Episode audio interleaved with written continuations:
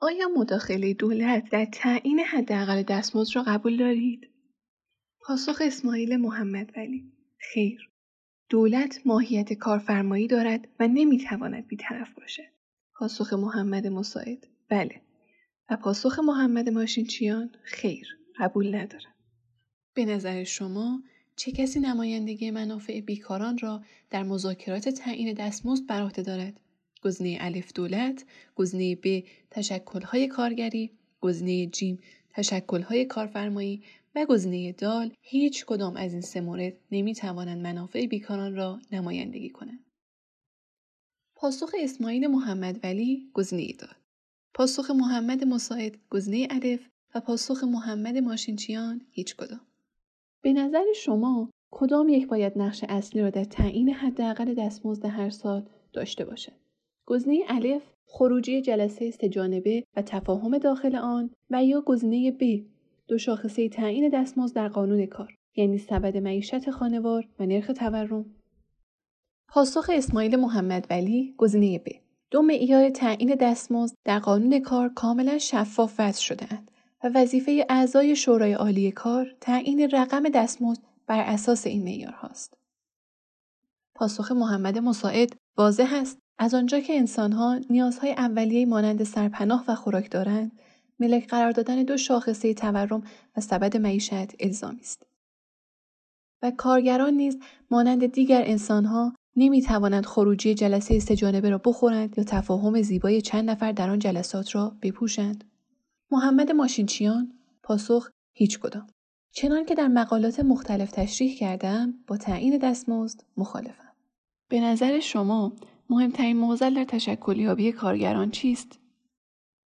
پاسخ اسماعیل محمد ولی رواج غیرقانونی قراردادهای موقت از دولت هاشمی تا امروز مانع انجام وظایف نمایندگی کارگران می شود چون در صورت انجام وظیفه به راحتی اخراج می شود. پاسخ محمد مساعد مهمترین موزل در تشکلیابی کارگران نگرانی دولت از قدرت گرفتن ساختارهای خارج از خود در تمامی دهه های پس از انقلاب مشروطه است.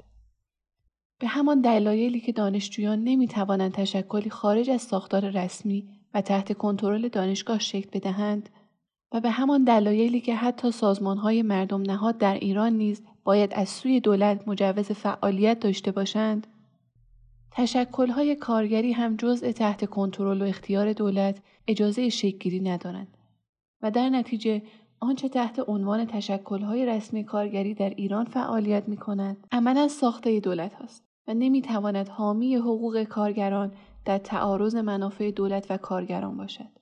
طبعا کارگران نیز از چنین تشکلهایی استقبال نمی کنند و امکان رشد آنها فراهم نمی شود. پاسخ محمد ماشینچیان معضل کارگر ایرانی تشکلیابی نیست. تشکلها یکی از موانع و هزینه سربار کارگرها و از علل اصلی بحران بیکاری در کشور هستند. به نظر می رسد در ایران هیچ حزب یا گروه سیاسی مدعی نمایندگی خواسته های کارگران نیست و حزب اسلامی کار هم در این حوزه ناکارآمد است. چرا چنین حزبی وجود ندارد و چگونه وجود آن می تواند به حمایت بیشتر از قشت کارگر بیانجامد؟ پاسخ اسماعیل محمد ولی یک حزب کارگری طبیعتا بعد از شکلگیری تشکلهای مستقل سنفی و برای تأثیرگذاری در سطوح بالاتر به وجود می آید. تأسیس حزب کار بدون وجود نهادهای مستقل کارگری وارون کاری است. و تا کنون دستاوردی جز اشتغالزایی غیر مولد برای وزیر اسبق کار حسین کمالی نداشته است. پاسخ محمد مساعد این موزلی جهانی است که در چند دهه اخیر با تثبیت گفتمان نیولیبرال شدت یافته و احزاب کارگر را استحاله کرده است. البته این موزل در ایران پیچیده تر است. زیرا امکان تحذب به معنای واقعی وجود ندارد و از سوی استفاده از ابزارهای معمول احزاب کارگر برای دفاع از حقوق کارگران مانند برگزاری اعتصابات نیز در ایران ناممکن است یعنی اگرچه در قوانین داخلی اعتصاب کارگران جرم انگاری نشده است. اما در سالهای اخیر شاهد بودیم که کارگران پس از اعتصاب با استناد به یک ماده قانونی که جلوگیری از کسب و کار مردم را جرم دانسته با احکام زندان و شلاق روبرو شدهاند. در این احکام کارفرما مردم تلقی شده و کارگران مجازات شدهاند. هنگامی که چنین ابزارهایی از کارگران گرفته شود طبیعی است که شانسی برای ابراز وجود و حقخواهی از سوی کارگران وجود نداشته باشد.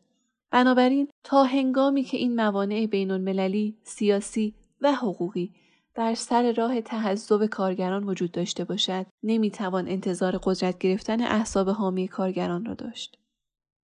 پاسخ محمد ماشینچیان چنین برداشتی با واقعیت منطبق نیست.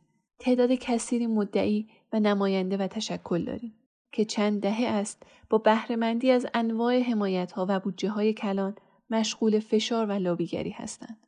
حزب هم داریم. بله ناکارآمد است چون محصول یک تفکر تاریخ گذشته است. نتیجه وضع فاجعه بار کنونی است. ادامه یا تکرار دوباره این رویه با اسم و حزبی جدید هم چیزی را عوض نخواهد کرد. طراحان چنین سوالاتی چند نسل است که بقا و ممات هزاران کارگر ایرانی را به آزمون و خطای شعارهای خوشاهنگ کمونیستی گرفتند و هنوز حاضر نیستند با واقعیت و معارف مقدماتی اقتصاد مدرن کنار بیایند. باعث تأسف است.